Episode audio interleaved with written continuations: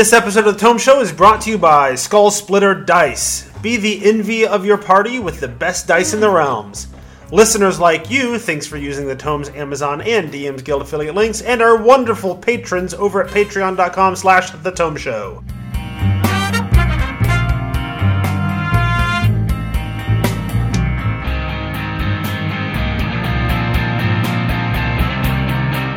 Welcome to the Tome, a D&D news, reviews, and interview show, and I'm your Tome host, Jeff Greiner.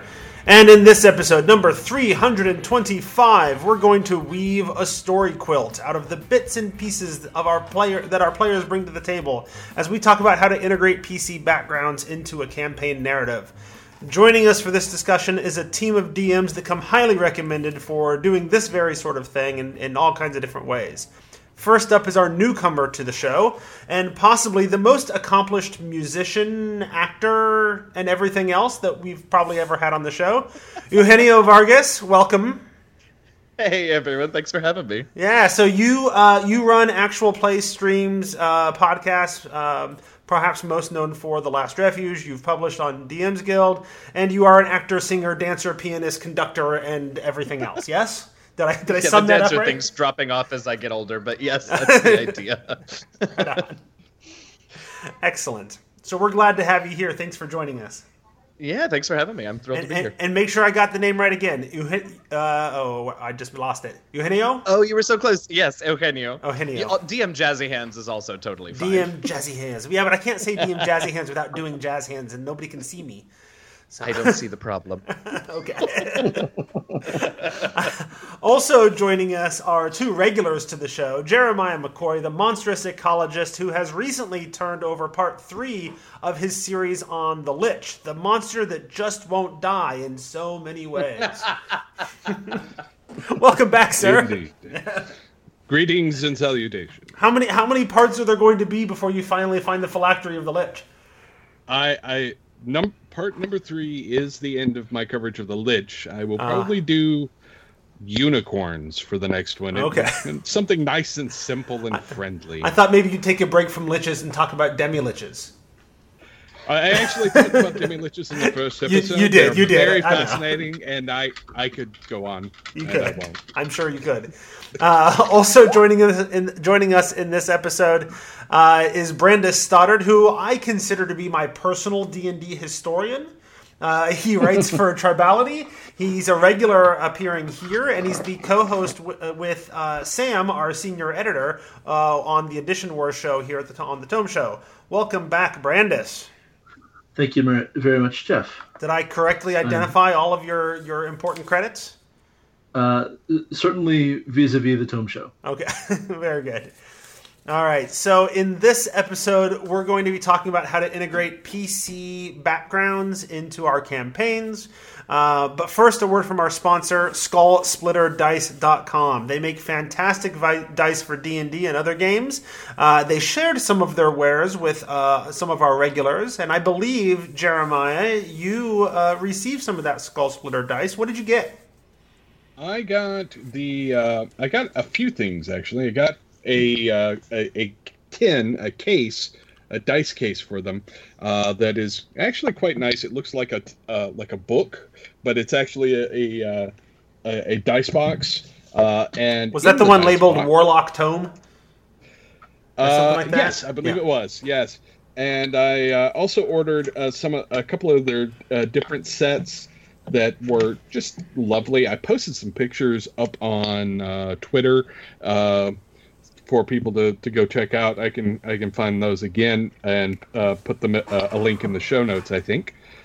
But, or they can uh, go to yeah, the- twit or they can go to twitter.com slash technoir and and scroll through your feed and find them there as well i imagine Oh yes, they are. Uh, the the dice that they sent were were actually quite nice, uh, and uh, if you get the light on them just right, they they throw kind of a rainbow effect. It's very nice. oh very cool excellent so people should definitely go check that out at skullsplitterdice.com uh, in fact go to skullsplitterdice.com slash tome show and there's a special page just for tome show fans including a coupon code which is also tome show all lowercase uh, which will get you 15% off if you want to go and, and buy some stuff from them so Look, mate, three generations ago, my ancestors forged the great blade Skull Splitter. With it, they won the Goblin Wars, the Hobgoblin Wars, the Orc Wars, the Demon Wars, the Elf Wars, and the Gelatinous Cube Wars. And that one doesn't even make sense because they don't have skulls. Now, all these years later, the legend of the Great Skull Splitter grows. Offering dice to help you create your own legends, Skull Splitter Dice makes the highest quality dice, beautiful dice of both plastic and metal. Want to roll bones that look like bones? Or just something with enough heft to split the skulls of your enemies? Skull Splitter Dice has that and more. Check them out now at skullsplitterdice.com slash tome show and use the coupon code tome show with all little letters and get 15% off. Now get out there, split some skulls, and build some legends. All right, so we are here to talk about um, the concepts that players come up with for their characters, and and it, I don't know about your experience, but some players put together a super short, like vague concept that is nothing more than the traits that they chose from the player's handbook, or maybe a sentence or two beyond that, and, and a vague idea of what kind of character they want to play. And some players will write you a, a 10 or 15 page backstory. Um, and yet, we as DMs have to figure out sort of how to to make that meaningful and and it, there's benefit, I think, to figuring out how to make those backgrounds influence the story so that the story is coming as much from the players as it is from the DM. Is that fair? Uh, yeah, yeah. I think that backgrounds, uh, character histories, as opposed to like Five E's formal background right. piece of the character, um, those are a, those can be a big part of how the player shows what they're going to care about, what they plan to engage with, and just uh, who their person is. And I fi- and I find that as a DM, when I incorporate those kinds of things, it makes the story more personal to the character. Right? It, it, they feel special uh, in that situation because suddenly the the focus is on them, the story's on them. Something they came up with is is important in the in the in the narrative. For sure, and I think that um, I think that we still have a lot to learn about you know, best practices in uh, getting background creation to be a conversation, um, so that even at that stage of of creating the game, it's you know a, a um, input of content from certainly at least the player and the GM, but ideally more people than that, right? Yeah. Uh, like connecting character histories histories with another player is um, sort of lightning in a bottle when you can get it to get it to go. Right. Right. And and we can talk a little bit about how this sort of plays out in, in our each of our sort of experiences. Um, but I but I in my mind, fifth edition D and D sort of does the does some of the leg legwork for us in a way that was never really done before formally in D and D through those traits, right? The those ideals, bonds, flaws, um, those kinds of things, right? Um, because it's never really been formalized that players should consider these kinds of things. Um, okay, so since I'm the historian, I'll, I'll say, sure. Um, so, so working very quickly uh, back through the editions. Um, in uh, in second edition, you see one of the first real instructions of a what I do in my off time or what I did before I uh, started taking stabbing lessons uh, kind of mechanic. There's two of them, right? There's um, uh, secondary skills as one option, and you, you pick one, and it's a, a craft or job. And then, as an alternative to that system, that, that system is very lightly defined, mm-hmm. where, where it's defined at all. As an alternative to that system, you have the non weapon proficiency system, which um, Sam and I talked about not too long ago right. in Edition War.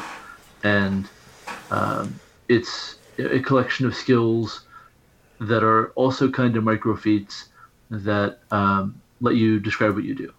Um, See, and I thought you were going to talk about kits uh, because sometimes those can inform background choices, although they're also as much about current choices. Um, a lot of yeah, times, I, I- I would argue that they're as likely to be talking about how you stab as opposed to Sure. what you do when you're not stabbing. that's fair. right? Um, you do see some that are uh, about where you came from Right. uh, more than where you're going. Uh, complete Fighter's Handbook, Complete Wizards, Complete Priests, and Complete Thieves are you know lean much more in that direction. All of the other class books lean much more toward you know you influencing your, your actual class mechanics and talking about you know what you do now that you're an adventurer. Um, and uh, just to uh, say it briefly, boys, there's some problematic stuff in there. Oh. Um, man, Amazon and Savage are not not look. They're not great looks. Sure. They're, they're not great looks in the year of our Lord 2019. All right, no. Um, but um, kind of skipping on past that. Uh, Well, we don't have to go through the whole thing. that's not, that's not with- really with the thrust of what we're with a discussing. Look backward, uh, right? Uh, uh, so third edition didn't really have a, a clear thing for this. Uh, y- you could make it part of your skill picks. You can make it part of your feat picks. Uh, maybe you you picked a um, uh, like origin feat uh, from the Forgotten Realms Right. uh, book to to inform that, but not so much. Uh, and then fourth edition, uh, It was pretty similar. Quite late in the edition, they introduced themes, which Right. could be a background thing, but mostly they're about where you're going and what you're going into. But Uh, in fifth and so edition, we, we get it baked right edition. into right into the player's handbook, right? Yep. So from Sure from is. the get go, it's it's it's an idea that they're trying to, to push, and, and so more and more, I think we have players creating characters who who have at least an inkling of a little bit of a background, and so it might be useful for DMs to think about how do you how do you make that turn into something in your game. Uh, Eugenio, you're new to the show. Why don't you start off by telling us how do you sort of handle all of this, and we'll throw in questions as you go through your process. Yeah, sure.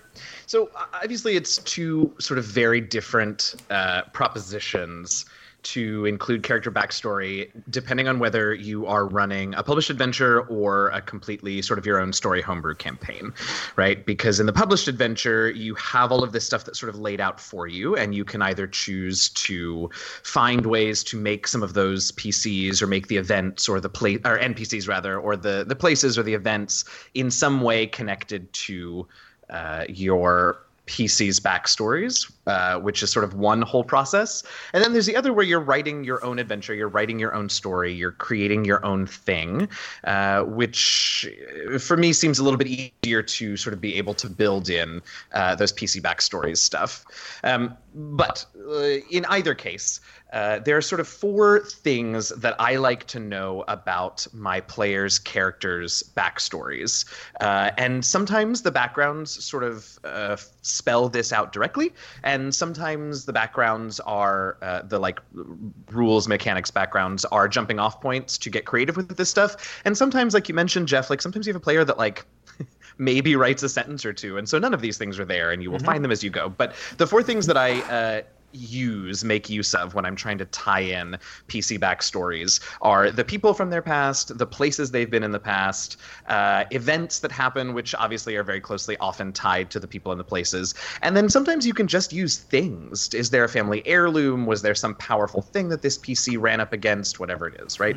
You can make a story out of just about any of those four things pretty pretty easily. And by the same token, you can tie in existing stories to at least one of those things. Some NPC is your player's long lost brother, mm-hmm. or the MacGuffin that you're looking for in this published adventure used to be held by the town's lord that X PC is from or whatever, right? But you start by just, they don't have to be big, long paragraphs, long backgrounds about these things, but just know, oh, this player has a sister. This player used to have a family heirloom sword that got lost. And this player was around when there was a big uh, military coup and the local lord was overthrown right? And then those things, as you go on with your story, you can sort of build in. Uh, gosh, what do we do next? Yeah, no, and I think a lot of what you talked about is is um, very similar to the, some of the things I, I was going to mention as well. Uh, you know, and, and, there's a lot of cases where you talked about how with a homebrew setting it's even easier than uh, in a published adventure, and with a bit of creativity, I don't even know that it's that much harder in a published adventure. Um, I find a lot of times, you know, oh, there's the family heirloom sword. Well, which NPC in the published adventure is now carrying that heirloom sword that they're trying to recover, right? And that's all it okay. takes. Now suddenly you it's it, now suddenly it's important, right? There's a there's a story there. You know, which NPC uh, can you swap out for this character from the for this uh, um, you know this person in their background that that suddenly becomes important. I'm I'm currently uh, running Dragon Heist for my group, um, and I'm using some of the supplemental materials on on uh, DM's Guild that some of the the designers that worked on Dragon Heist published. The what is it, the Lost Tales mm. uh, of um, uh, the last Lost Tales of Waterdeep or something like that, uh, where it gives some sort of alternatives. And there's a, this whole sort of um, storyline that follows this steward of the Cassalanters uh, who are my villains, right? And and the steward is a doppelganger, and I'm like, uh, no, the steward is not a doppelganger. It is the rival that my tiefling PC mentioned is also running around in Waterdeep and constantly like driving her crazy because they're always trying to outdo each other. That's now the steward, right? And so so I just took I just swapped an NPC for uh, an NPC that makes sense and, and hooks that character's background, right? Um, and that's similar to some of the things you were talking about. Yeah, and I think you made a really good point where you said like what NPC is carrying the heirloom sword. These don't have to be enormous meta arc altering additions, mm-hmm. right? Or or things that we include, right? They can be simple things that make that character that maybe is feeling a little uh, I don't know, a little lost in the story at this point or a little disinterested in the story at this point because we all uh, DMs included quite frankly in my experience, like have those moments where sometimes we're not as locked in as we would like. And just something as simple simple as you know this enemy carrying something that that that that player or that PC recognizes can be enough to sort of you know activate that right. player and get them excited again. Look, if you want to spend time and create whole complex webs of of of you know secrets and intrigue and all of that that involve your PC's backstories, more power to you. Like that's also super fun. But that you know if that feels intimidating for you by all means just like rename an npc and make it their like you said their rival uh, give this npc a particular item uh, you know make uh, this the event in this npc's past something that happened where one of your PCs is from. They can just be little simple things. Well, and if the if the villain's lieutenant is carrying your family's heirloom sword, I don't need a large meta arc around your background because the story's meta arc just became connected to your background, right? Absolutely. I I think that um, a, a lot of my approach to dealing with this ends up depending on who I'm playing with. Mm. Like mm. my current my current game is made up of people who I've been LARPing with for 20 years off and on. So we all have sort of a shorthand that we understand what, okay, I know where you're going with this. I've seen you play this kind of character before. And I can I can sort of insert and weave things. Whereas if I'm playing with somebody I don't know or don't know as well, I start with questions. And I, um, you know, and part of those questions is, will be couched in such a way so as they are describing a part of the world and how it ties into their backstory. So even if they haven't like written out written out a large thing about their backstory, I can say, "All right, um, you're coming up on this tavern. You've been to this tavern before. What what's what's it called? What did your family do here?" and they're inventing a, a, connection to the setting that I can just sort of jot down a few notes and I'm I have something to work with. I uh-huh. think that's I think that's great, and and you you sort of you mentioned this other thing that I think is really important, which is that we as the DMs don't have to know everything at the get at the get go, right? And neither do the players. We right. can find out they the players can find out more about their characters as we as they go. Ask these questions as you go. How do you know this person? How do you know about this tavern? I love that. What did your family do here? And then you know 5 10 20 sessions down the road maybe that comes into play. Maybe it doesn't but but it's not something that has to be done during session zero right in its entirety.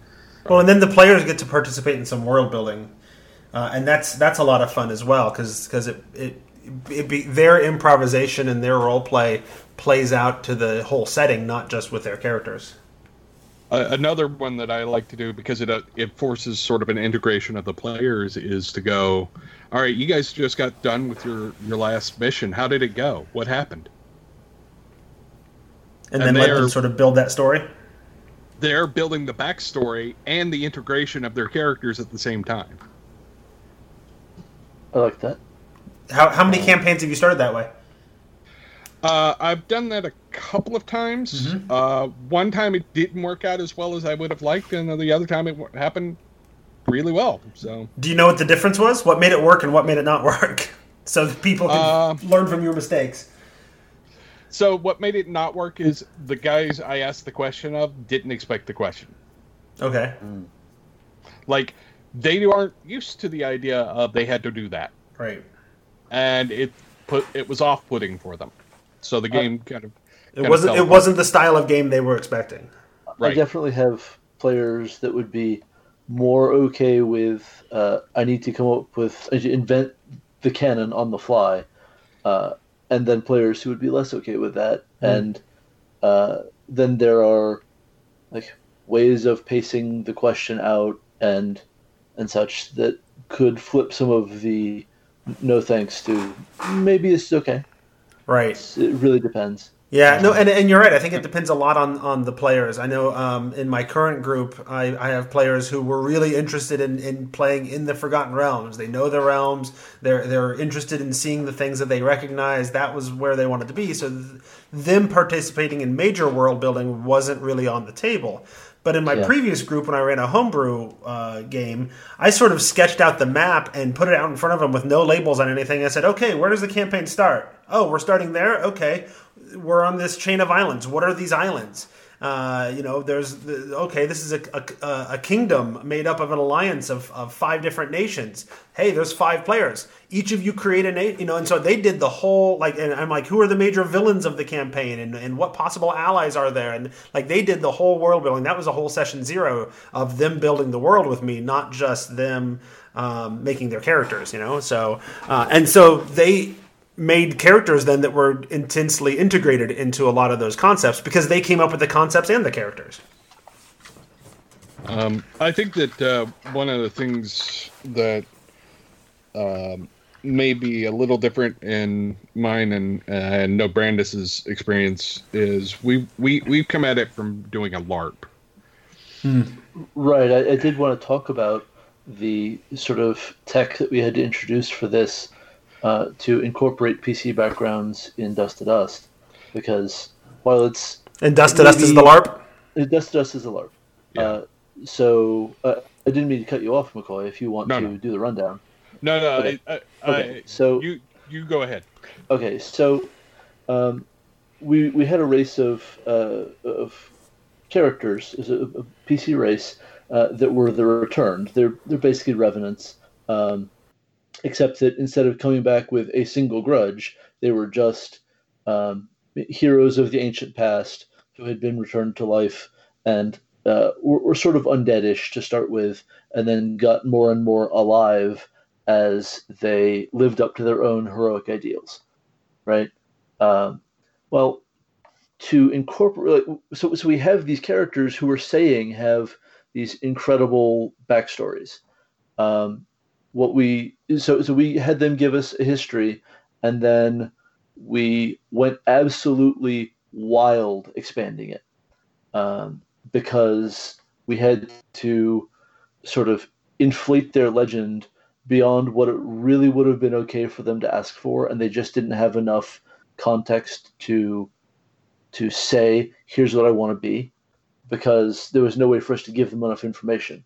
So it, it was very much uh, here's the seed of who I was, here's what I was about, and you're going to see more about who I was based on who I am, and then we ran with that. So that's that's one half of what we did.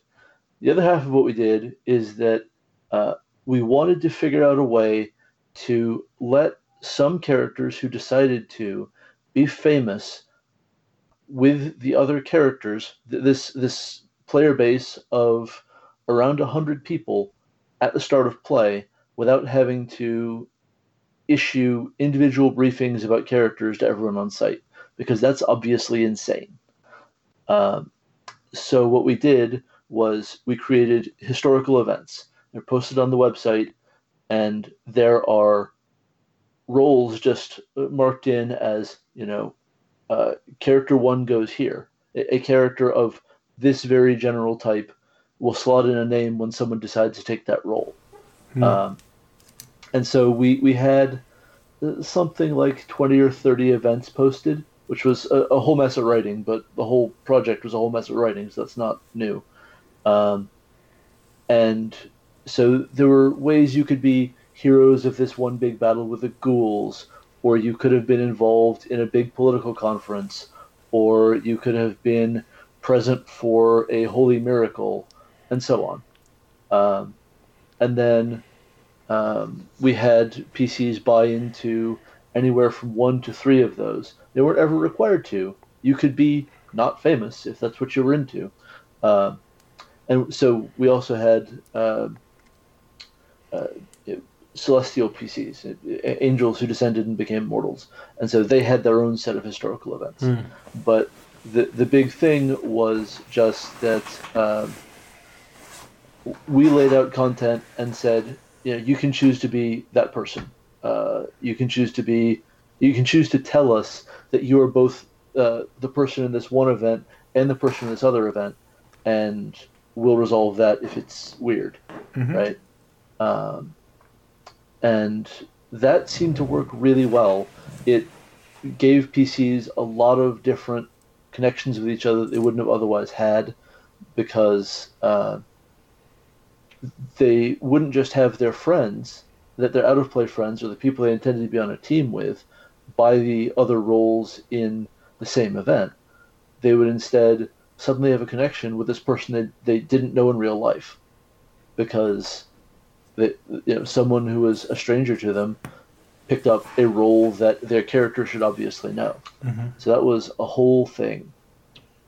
Um, that would be uh, so, so on the surface, that's really demanding to introduce into a tabletop game, but uh, if you start looking at how dark secrets work in um, Baldur's Gate Descent into Avernus, I was uh, just gonna say that. Yeah, they're they're they're nibbling at that same idea, just from a different direction, and mm-hmm. that makes me so happy, so happy. And while we will have a whole episode about Descent into Avernus, oh, Anio, can you tell yeah. us a little bit about what, what that what you're talking about there when you mentioned that that's similar to what they do there? Yeah. So uh, in Descent into Avernus, uh, every party is uh, meant to. I mean, you can do whatever you want. It's D and D, whatever. But there is a mechanic in by which uh, every every party can start out with some dark secret about, uh, if I'm not mistaken, about their uh, their past as an adventuring party. And this sort of dark secret ends up being I haven't gotten through the whole thing yet, but uh, I remember there was they also talked a little bit about this. Chris Perkins talked a little bit about this on a on a uh, You Should Know, I think, or something on Dragon Talk. Uh, but it allows a sort of way for uh, the party to have a shared history, to have a little bit about, uh, to have a little bit of a, of a buy-in to either Baldur's Gate or uh, some of the other locales in uh, in in the book and ways to sort of have things they've done in the past come bite them in the ass and and be tied in later on in the in the adventure. Mm-hmm. Yeah, I've actually done very similar things for the last several of my campaigns where um, I and I frame it as sort of a a session zero sort of opening survey, if you will, about your characters. Right, I'll ask some pointed questions. Um, and they are not all, a lot of them are just intended to pull out information about characters without asking them to write, you know, the 15 page story, you know, character history that, that I remember I used to do back in the day. Um, you know, but but here's I think my my last campaign in North Carolina it was a, a one page sheet and about half of that was here's a list of NPCs and a one sentence description of them. Pick one that you've got some sort of connection to or an interest in or you know some stuff like that. And so it's a little bit of of pulling out a little bit of of who are they and giving me little nuggets that I can grab onto and, and hook my my chains into. Um, and then it's a little bit of of me saying, and here's some some you know uh, concepts for the the narrative that's already planned. How are you already connected to it? And then the other piece that I do is, oh, and and also here's the other players at the table or the other characters at the table that are slowly being developed and, and being created to, at the same time which one of those are you connected to and how? How do you know them? What's going on? Uh, and so that way they've got some cohesion as a group but they've also got some connection to the campaign and then i've got some things that i can pull from to integrate into my campaign. And that sounds very similar to what uh, is both in descent to Avernus and to what Brandes was talking about for the LARP, uh, and it tends to work really well. Like with my current group, they're they they're new for me, uh, and I didn't want to overwhelm them with with a whole bunch of you know here's a giant survey. Go ahead and start answering questions about your character. Uh, so I started them off fairly small. Like here's three questions. Okay, great. Now, how are you connected to these other people? Okay, cool. Here's a bunch of rumors about things going on in Waterdeep, and most of them have some re- some connection to the story, and one or two of them I just completely made up, and they're just wrong. You know, they're red herrings. Which one of those random rumors are you is your character kind of interested in as a newcomer to Waterdeep that they just heard about, right? Uh, and so. Um, you know, so that way I was able to to do accomplish multiple things uh, through that little by guiding the background creation. Um, you know, not telling them the players what their background would be, but just sort of being like, hey, here's some pointed questions that will help you develop your character, but also I know will be more likely to give me the kinds of things that I can hook into and use to uh, make the story more meaningful for you. Yeah, one thing about the about like you were talking about about the the dark secrets in in Descent to Avernus in particular, and and something that I actually think uh, in the future I will try and sort of do my own version of. Uh, well, two things. One, the Dark Secrets thing, sort of, uh, you know, your players are going into an adventure called Descent into Avernus. Like, they feel like that sort of gives them a heads up to what this is going to be. Right. But when you have, when you have in particular players who sort of want to create this perfect, incorruptible, uh, you know, always lawful good, whatever character. This dark secret thing, it doesn't have to mean that they were the, let's say, the murderer, right? In this in this dark secret event that they had, but it connects them to something that is mm-hmm. a little outside of their comfort zone, which is always like a great place to find interesting role playing and and moments for your game. So that's one thing that I love. The other thing that I love about the Dark Secrets is that I love me some tables, uh, and there are a bunch of different tables in all of these options, right? So it sort of breaks down into what are the big uh, concept events, right? There's uh, murder, mm, coup, two others. I could pull it up. Uh, uh, theft cons- and uh, yeah, conspiracy, yeah. Conspiracy, yeah, yeah. So like, there's the big thing, and then in in within that, right, there are all kinds of things that that I will probably try and like take for my future uh, sort of background creation moments that have like okay well here are a couple of the details of the event. Here are and this one's the one that i think is most important for players to let them feel like they still have some some agency and some control over the situation. What was your role in this event right? Were you a bystander or were you the murderer or were you the lookout or whatever right? And then one that i thought was sort of interesting is the last table in each section is uh, the consequences of the event. So what actually ended up mm-hmm. happening? How did it play out uh, which of course you know you can also have your players do what what I think Jeremiah said, which is uh, you know you tell me how did this go? Right. Help me write a little bit of the, the history, the backstory of this. I, I think one of the things that uh, you can also do, um, I often pull lessons from other games. Um, you know that rate as many games as you can. You will find that they have some lessons for each of them. Uh, Fate, in particular, uh, some of the iterations of Fate, uh, and I'm thinking of Spirit of the Century right now, does an excellent job of integrating characters and giving them a backstory.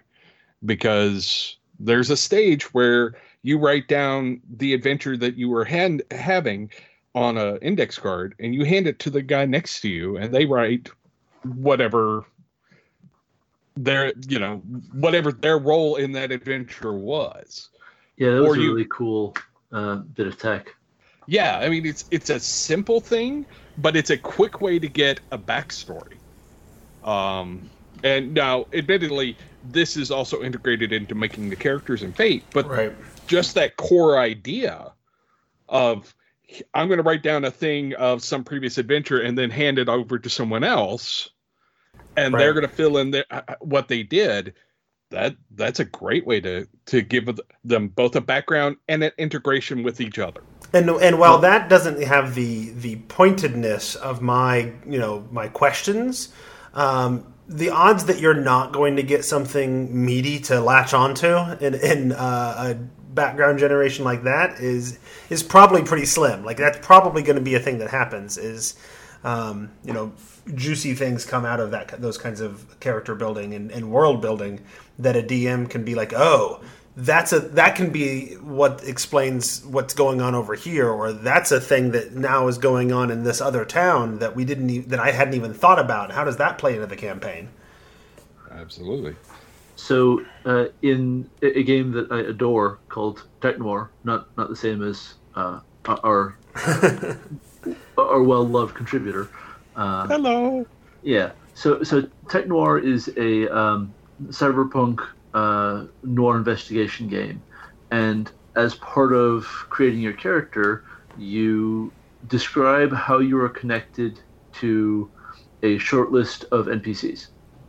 Uh, those NPCs are part of the adventure's playbook, and uh, you can't unravel the mystery at all until you actually go visit these contacts that you know. Those don't have to be pleasant contacts, but uh, the way you make the story move forward is to pick one of them and go shake the tree.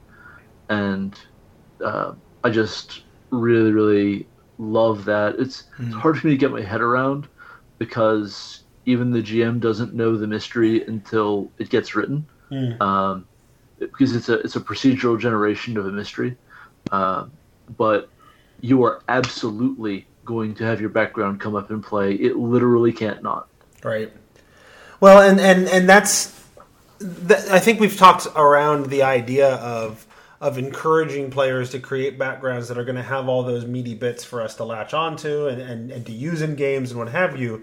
But I think there's still some conversation to have about how to actually do that. Like, like we talked a little bit about uh, and I were talking a little bit about at the beginning at the beginning about like um, swapping out existing elements of the of the narrative with elements from uh, players' backgrounds.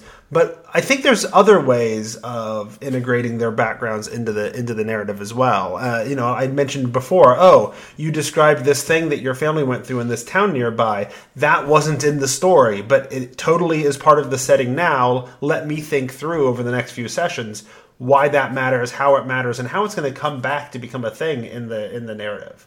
Um, what other ways do you have of actually taking those those juicy background pieces, um, whether they were intentionally meant for the campaign or not, and then actually using them and implementing them? I Well- um, oh, I'm sorry. No, no, no. Please go ahead, Jeremiah. I was I would say that one of the things that you need to do as the DM at the beginning when you're dealing with how to integrate those histories is thinking about scale. Um, for instance, when we were you know, using the LARP as an example, in the LARP, all of the PCs are the heroes of the game world. Like there isn't a Drizzt somewhere off in the and uh, like there are powerful NPCs, sure, but the campaign is all about them saving the world. Um, and if your game is your PCs are the heroes that are saving the world, then you want to integrate their backgrounds into bigger things. If your game is they are the local heroes, they are the they're the defenders as opposed uh, as opposed to the Avengers, then you want to set your scope more local. You want to integrate them with the the, the local crime boss, the local noble, as opposed to if they're world shaking, you know, one might actually be the lost king of, you know, some some lost princess or prince or what have you from another realm. And uh, over the course of the campaign they get to find out that they are in fact lost royalty or the chosen one or what have you. But determining scale is important. Mm. oh hey you were going to say something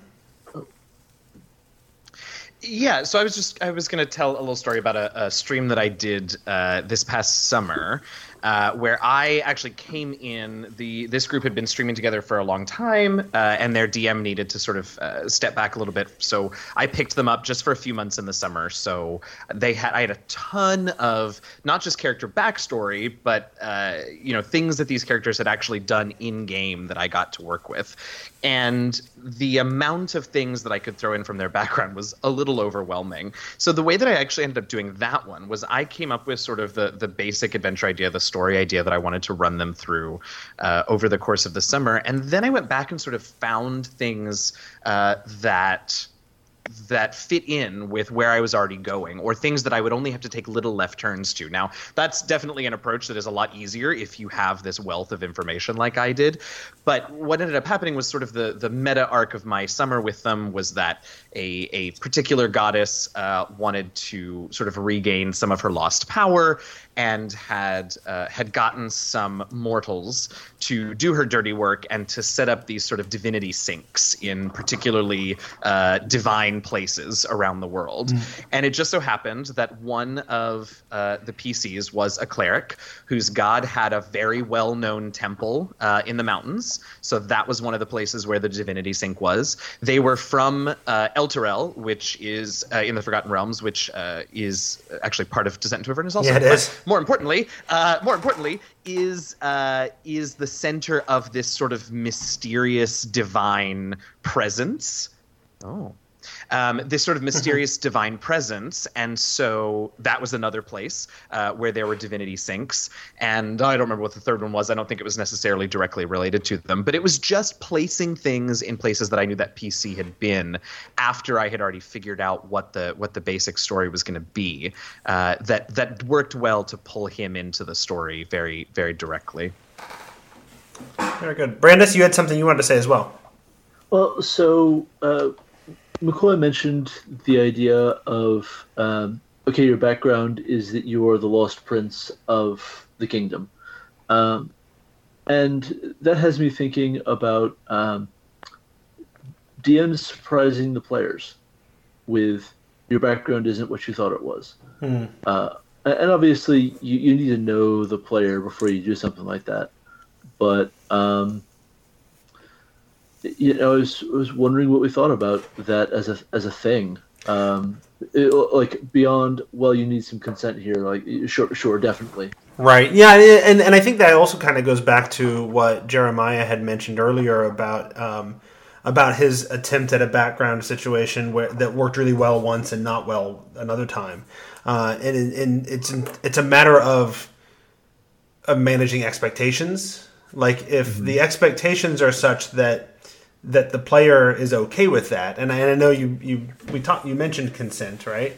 Um, that, but but that's a big deal, right? Like um, my current game is a mashup of Dragon Heist, and it, it's going to convert into Curse of Strahd, and I've got this whole this whole thing going on. People should listen to behind the DM screen and and, and catch my craziness and, and and listen to Mike roll his eyes at me. Um, but um, you can hear it every time. Oh, every time, yeah. And, and, and then he mocks me on Twitter, but that's okay. Uh, but but it, it's I'm really excited about it, and it, it's working really well in my head. And I've got a player who is um, is a warlock, uh, a celestial warlock, uh, and I, and I'm thinking, well, when you go to Ravenloft as a warlock or as a cleric or whatever, I mean, really, what are the odds that one of the dark powers isn't going to just intervene and, and weasel their way into being your patron? Right? Isn't that kind of their shtick? Is to use those opportunities to to try to manipulate and corrupt you and do all that kind of stuff. But at the same time, he's playing this celestial warlock, uh, warlock, and he he doesn't really understand who his patron is. He just hears these voices in his head, and he he, he, he thinks he's half crazy and whatever. And I'm like, well, that's even better because he doesn't know the the patron. I could really mess with that hardcore, and then, but I, but at the same time, I'm like, yeah, but if that's not the game he wants to play, if that's not the character he wanted to bring to the table, that where those kinds of things get messed with, that could completely ruin his game, uh, and he could easily just write off the entire character and just be done if if he wasn't okay with that, right? So I think you know, hand waving away this issue of consent, uh, I think it's important to really dig into that because if you're going to mess with stuff like that, then it there has to be this level of consent because the the player may you may be changing things about their character that was really important to them. Even if it didn't seem really important to you if it was really important to them it can make the game no longer what they wanted to do and to make their character no longer who they wanted it to be. Yeah absolutely. Um, it, it's a little strange for me because i come from a gaming community where that kind of surprise and hard left turn is normal and it, it's a, a, agreeing to that is a, a largely unspoken but pretty universal part of my, my broader gaming community. But you also uh, know because it's a it's a universal uh, thing in your gaming community. You already know that you have their consent to do this something like that. You know. Yeah, right. Yeah. Absolutely. Um, I mean, we we had, I think, about one misfire in terms of things we revealed about people's character histories in Dust to Dust. Um, that that turned the character in a way that they didn't like, and they didn't like it badly enough that they didn't stick around to find out that hmm. that wasn't where we were going. That right. was a, a, a pit stop along the way. Um, but uh, it's fine, you know. Um, uh, one miss in uh, hundred and something players is uh, that's a hit rate I'm willing to accept. Yeah, but I don't have hundred and something players at my table. I, I want all five of them to have sure. a blast every game. You know.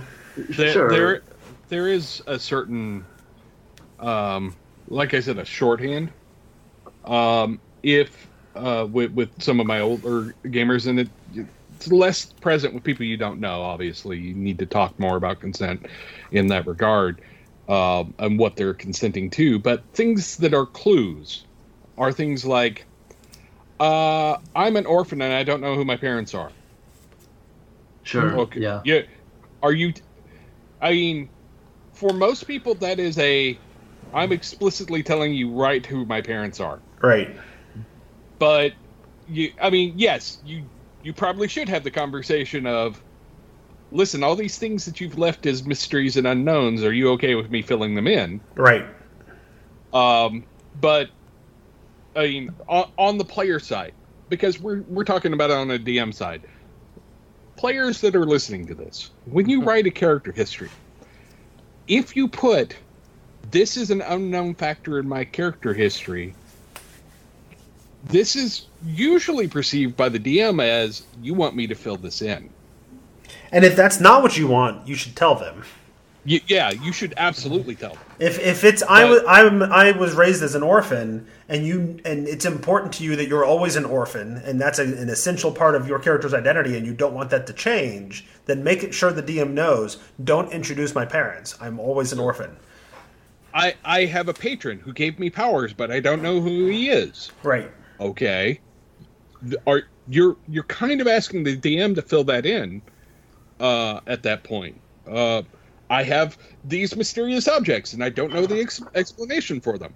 You're asking the DM to, t- to fill that in for you. To tell you what they are, yeah. To al- tell you al- what they are. Although I have played and been in games where people have played the I don't know who my patron is, but I have an idea in my head of how that story is. Re- like I, the player, know who my patron is, but my PC doesn't, and those are different things. Sure, and, and usually though in that conversation is oh, okay i don't know the character doesn't know but i know it's this guy oh okay cool and you move on but yeah um but yeah it, it, it very much is there are certain shorthands for i want you to fill this in for me if you don't see those on a character sheet yeah you pr- absolutely should be like uh talking you know do you Yeah. mind if i throw a surprise Is- do How I much can I mess mind with if this? i how much can I mess with this? You should. You should absolutely do that. Uh, but yeah, it, it, it, it, it would be unusual for me to write a character history where I didn't have at least one or two things in there where it was just, yeah, feel, feel free to fill this in because I haven't. And Yeah. I'd be interested to see what you put. Yeah, as a player, I oftentimes do that. I will I will explicitly consider in my head, hey, there's some vagaries there, vagaries there, and I'm leaving them that way very intentionally to give the DM something to, to latch onto. Uh, so thinking about one of your specific characters, McCoy, um, your character in my current campaign. So you didn't write in a lot of mysteries into the backstory. What you did write in were two NPCs that you super cared about and a a very checkered past. Yeah. Um, and, and so it isn't that you've said, "Hey, surprise me with something." It's that you've said, "I've painted a target on my back." Yes. And like you and I didn't need to have a conversation about it, though in some other group I, I might, Yeah. uh, to understand that making your character go through some stuff for that checkered past is on the table and is Mm. it is happening right this minute, right? yeah. I, I, I'm sorry I missed the last session. It, it's all good, man. well, and, good. and and that brings up, I think, the point, the or the question that you were trying to get to originally, Brandes, which is okay. So let's say you've got the consent. So so what do we think about it? How do you do that kind of twist? Hey, you've got this NPC that you really care about, um, and and maybe maybe there's a strong, you know, it's your it's your best friend, it's your sister, it's whatever, and you've always been able to depend on them and whatever. What happens when you find out actually they've been betraying you for the last ten years and you didn't know it? Is the DM okay? Is you know you got consent to do that kind of story? That is that the kind of turn that you're talking about, Brandes? That that you've changed the, right, the background. definitely. Yeah. So how do we feel about that? How do we feel about about making those twists in players' backgrounds and making the story something that they weren't expecting, even when they were explicit? Um, and you've but you've got some consent, and then you you flip it on their head. Um, does that is that effective? Is that distracting? What do you what do we think? I mean, I, I think that sort of to, to be a little bit pat about it, uh, all narrative that people like is uh, just unexpected enough, and and what that means is going to vary, of course, and that's why some people like things and some people don't. Um, you you just get into like uh, how did I perceive the foundation that was laid? What is an unexpected twist on that that still fits in with uh, fits in the broader scope of what I can expect for that foundation? And then what's the next twist after that? Mm-hmm. Something that's too expected. Well, that's boring. You, you know it's coming. You you know the ending before you've gotten halfway through. No thanks. You need some some surprise, uh, but not just totally out of left field surprise I as can a general statement. I, I think I can think of an example we had from from the the LARP. There was a character who wrote a history that left the a vast sort of uh, un, unwritten portion. You know, I was an orphan and blah blah blah, and it was kind of clear that she had in her head that she was probably like a werewolf. Mm, yeah, that was a problem because Uh, humans yeah. couldn't be werewolves in that campaign. yeah, well, uh, werewolves uh, could not be human in, in in that game. But what we what we did instead was there was a historical figure who was basically Conan, um, that was called the Wolf King, and we said she is a descendant of him. Hmm. Yep. So you gave her what kind of what she wanted, but you you twisted it on its on its face. Yes. Yeah, we, we definitely took the thing that she wanted that wasn't possible within the the canon that we had established, and it, especially in a large player based LARP, you do not change the canon just to uh, make one player or a small number of players happy. Right. You can't do that. Um, so we really worked hard to give her something that would be as exciting. Sure. And in fact, it wasn't that she was a descendant; she was the reincarnation. Well, and in a smaller of- campaign, one of the reincarnations. in a smaller campaign with only you know five or six players, you can change the canon like that. But it's possible you don't want to, and you still want to give it a twist. So Yeah. I think that's that's still good good advice, even for people who aren't running hundreds of players. Uh, I, oh, hey, I have a question about the the fan reaction for because we have we have the rare chance to ask a streamer S- fan expectation. yeah. Have you have that you have you ever done something like this, Ohinio? And and how do people respond to that? I did. I've done it twice that I can think of. Uh, one time was actually that exact situation that we talked about earlier, which was that the player said to me, "My character doesn't or thinks that their patron is this one person, and in fact, it is a it is a different entity, and here's who that entity is." Uh, and so we spent the whole. Actually, it was Dragon Heist. It was my. It was actually now that I think about it, was he a celestial warlock? I think he was. So I think it was your exact situation, Wow. Jeff. Uh, and so we went the whole campaign, and this character became beloved, and all of the rest of the players and the fans, because uh, the player and I had worked really closely together to make this reveal very exciting. You know, people ate it up and absolutely loved it. Um, then the other time that I did it, it was a much smaller scale, uh, but it was just that uh, a player's, uh, you know, a player should have had a throwaway line in their backstory uh, that, uh, you know, they were a half elf and their mother was the elf half, and uh, he hadn't seen her in a very long time, and they had scryed her at one point and saw sort of a vague image of her, and she seemed fine. Uh, and so it turned out that his mother was sort of helping the big bad evil person, uh, and there were some reasons to why they saw what they did in the scrying, and uh, it didn't go over poorly, but it sort of wasn't uh, the most exciting, you know, twist reveal Okay. ever. So, so what I sort of learned from it uh, was well, several things. Uh, one, you know, if you have this player buy-in and it's not something that is a surprise to the player, it's gonna they're gonna know how to drop hints as well as you Yeah. are throughout the course of your campaign, and that's so gratifying and such a fun thing. If the goal is to, even if the goal is not to surprise an audience, but just to surprise the other players, like that can be a super fun thing when you're working together with your players for that.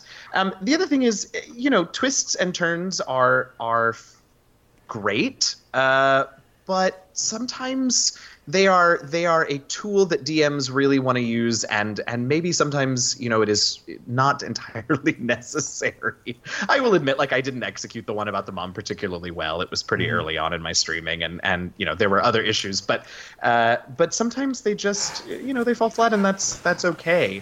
I will also say that one thing that I take into consideration. Uh, in longer form campaigns, and this is probably true uh, for stream campaigns too, is that we talk about you know always needing consent, and that is definitely true.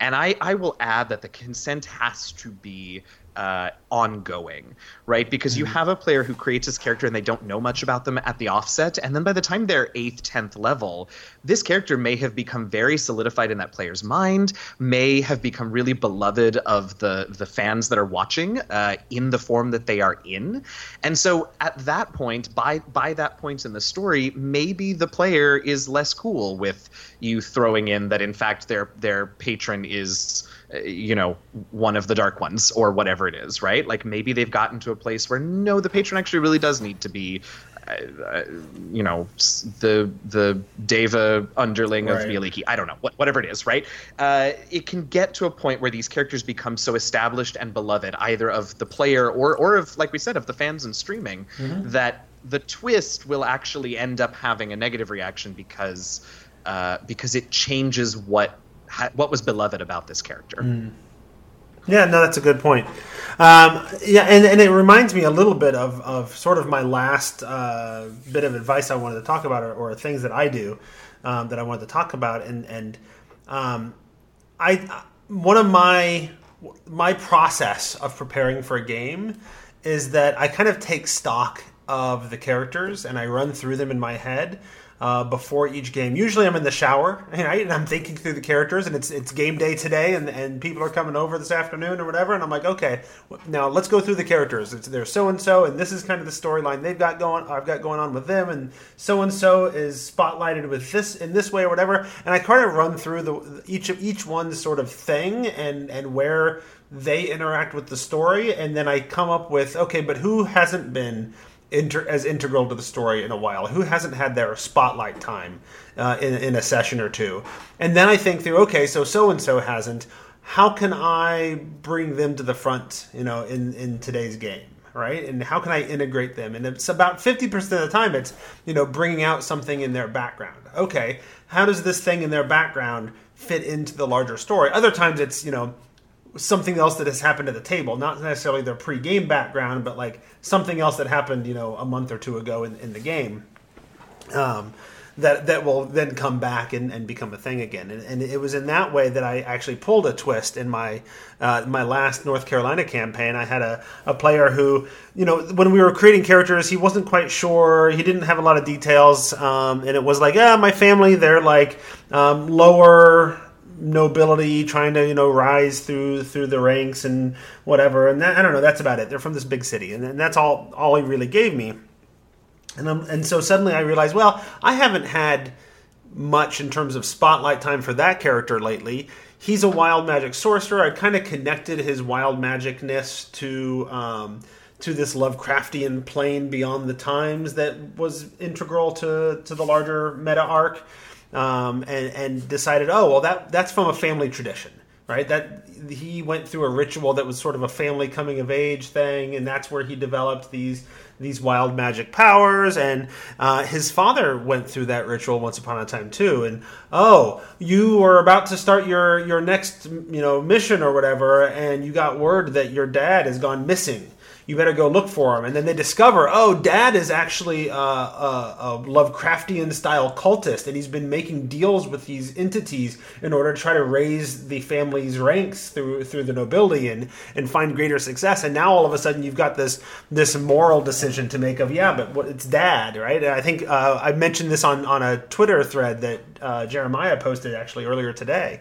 Um, but that was I threw in that little twist. I threw in this this moral decision, but it was all in me thinking through who hasn't had much spotlight time lately. Okay, now we've got this whole part of the campaign that didn't exist before, dealing with this Lovecraftian plane beyond time that ended up becoming like a major component of how the world works and, and what the campaign was about.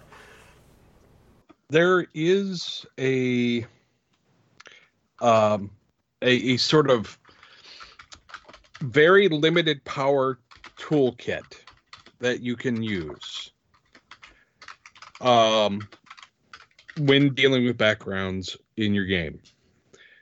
Sometimes the backgrounds tell you where to punch. You don't want to do it too often because it gets predictable. It begins to the, the the players feel like they're not having fun anymore if you do it too often.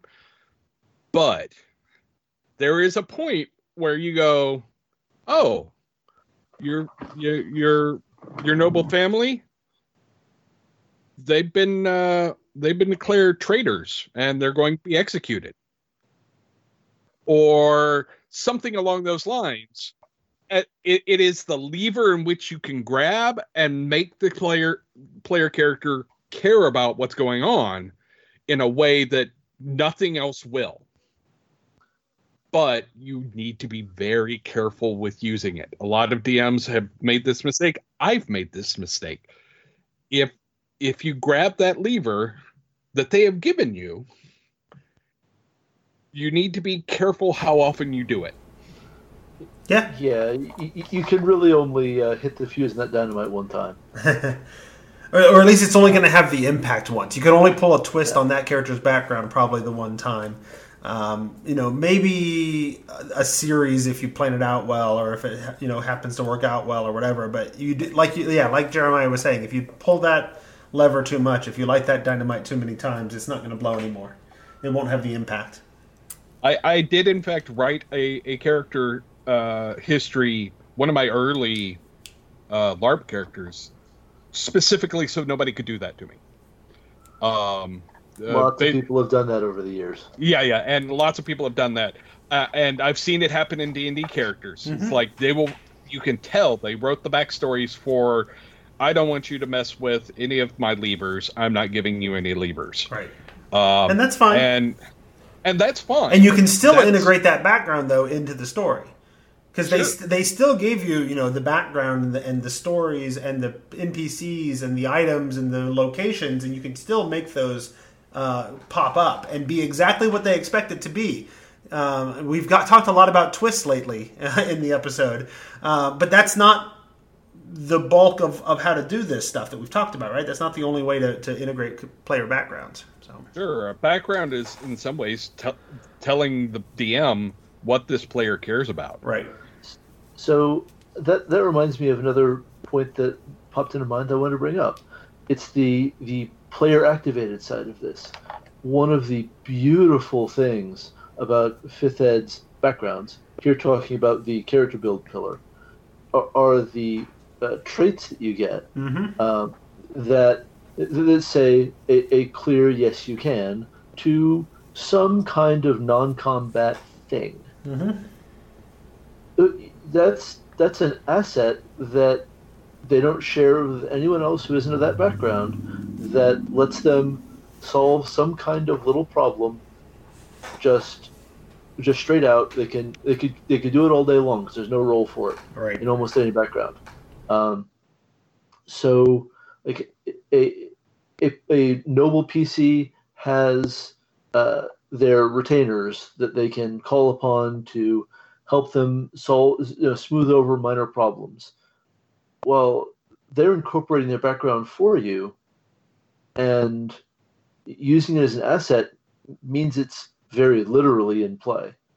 Uh, the the bad news about retainers is that they have hit points. Yeah. Sure. Absolutely. Um, and you know, in it's only in theory that a folk hero could mess up badly enough to lose the protection of the commons, for example. Uh, you wouldn't actually want to make that happen without maybe a direct heads up that, hey, you know, the commons aren't too happy with the stuff you're doing, kind of kind of situation. Um, but uh, uh, you know, an asset that's used is uh, an asset that is on the table as something can happen with this now. Mhm. Uh, the more they bring it up, the, the more uh, I think the permission gets explicit. And they probably uh, want you to do to, something. do with it. something with it. Yeah. Absolutely. Okay, we have talked now for well over an hour, so I'd like to go ahead and get people's last thoughts and wrap things up because it is almost bedtime for me.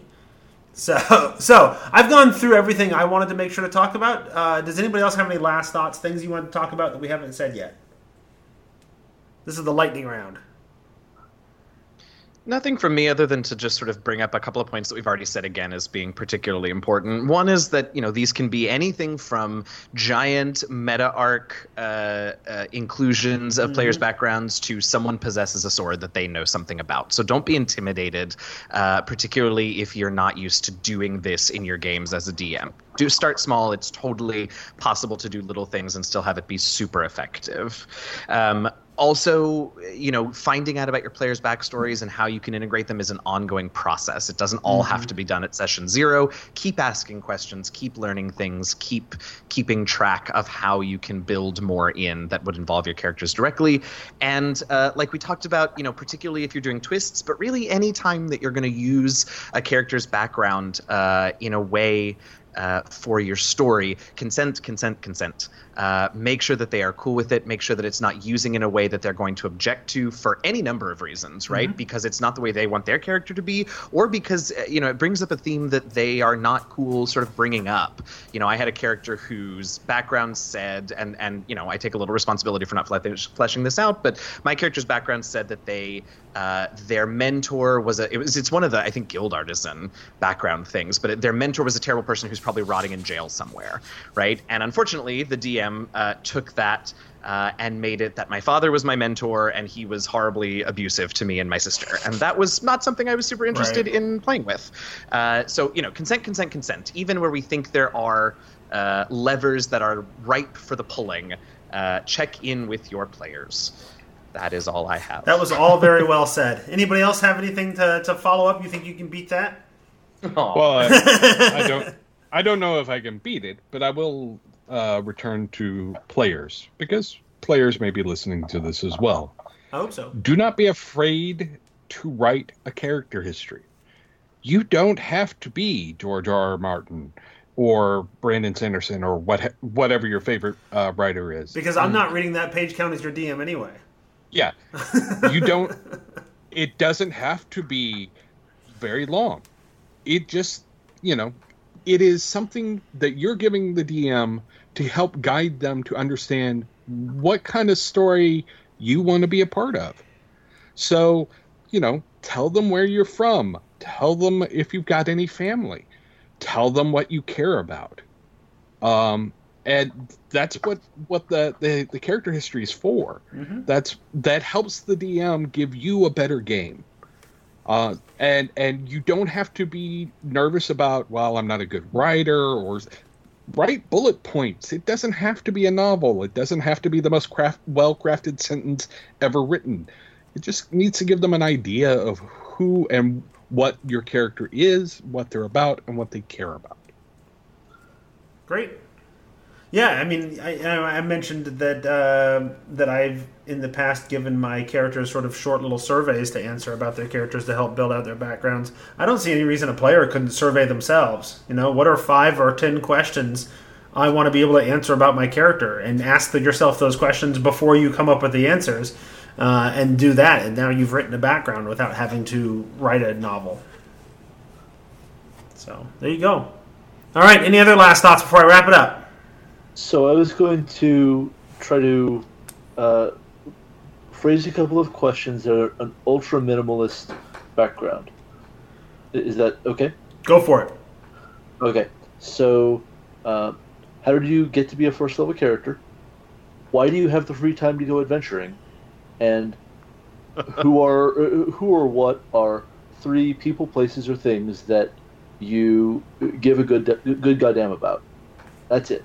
Yep. That would do. That'd be that'd be plenty. Especially Well, combined with the the personality traits, the bonds, flaws, and ideals that are already listed in, in the player's handbook. You combine those three For- for questions sure. with those things, and you've got a pretty fleshed out character. Yep. That second question, Brian, was that made me laugh. That makes me think of that meme that's like in games you can you can achieve your fantasies, and it's a screen grab of some RPG game that says you wake feeling well rested. Yeah. How the hell do you have time for all this? Accurate. Accurate. Absolutely, absolutely. All right, I'm going to go ahead and call that the end of the episode then. I want to put a thank you out there to our sponsor, skullsplitterdice.com slash tome show. Go there get and use the coupon code tome show, get 15% off some really awesome dice. I also want to thank Ohinio slash DM Jazzy Hands. that's me. That's you. Welcome. uh, I, I'm glad that you've been been able to come on the show. Uh, I'm excited to have you here, and I hope that we have a chance to bring you back in an, another time. Um, while we're saying the thank, yeah, while we're saying the thank yous, uh, where can people go to find find more of you and and and what you are up to? Yeah, uh, easiest place is to hop on Twitter and follow me at, at DM Jazzyhands. Uh, you can also follow my uh, main content creation source, which is my uh, pod, actual play podcast, The Last Refuge. We're on Twitter at, at uh, or you can just go to our website, dndlastrefuge.com. Uh, I also, most of my streaming these days, I'm taking a break right now to do the other artist career stuff, but starting at the end of next month, I'm going to get back into streaming. going to be streaming streaming a Descent into Avernus campaign, actually, and most of the stuff that I do mm. ends up on the Variant Rolls channel. Uh, so you can hop onto twitch.tv slash variant rolls and find me there most weeks. Excellent. Uh, Jeremiah McCoy, where can people go to find out more stuff about you? Well, uh, of course, I've got the website jeremiahmccoy.com because I am super imaginative that way. Um, I'm also on Tech, uh, Tech Noir on Twitter, and I'm fairly commonly posting there about gaming stuff, occasionally politics, but mostly gaming stuff. Um, I, am on YouTube. Uh, I'm quite often on this channel uh, doing the Monster Psychologist as best I can, and and other episodes uh, like this. Yes, um, I try my best to be as prolific as I can, given that I have a day job that eats my brain. Ah, day jobs. Darn those day jobs. All right, uh, and Brandes Stoddard, where should people go to the, to find out what you're up to? Uh, my writing is uh, available uh, weekly on tribality.com, uh, several times a month on uh, brandesstoddard.com, and I also uh, write about mostly about D and D, sometimes about other things on Twitter um, and I also have a, uh, Patreon uh, that is uh, Brandes Stoddard. Excellent. There you go. So uh, you guys can go check all of their things out. And you, I also want to say thank you to all of you for listening to the show and for supporting us by shopping at our through our affiliate links at Amazon and DM's Guild. Uh, when you click on the links at thetomeshow.com or by being patrons over at patreon.com slash the tome show if you want to reach out to the show uh, you can email me at thetomeshow at gmail.com. You can tweet at me. I am at SQUACH at Squatch. And the, the Tome Show is at The Tome Show. And that has been episode 325, where we made the backgrounds of characters take center stage.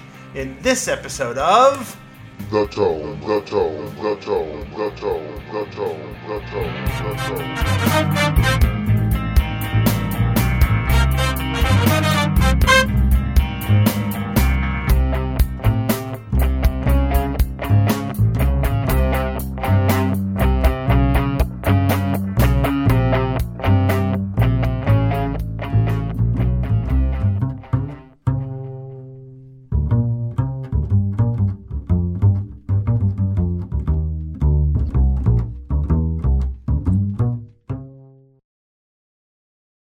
Tome. I'm on the wall.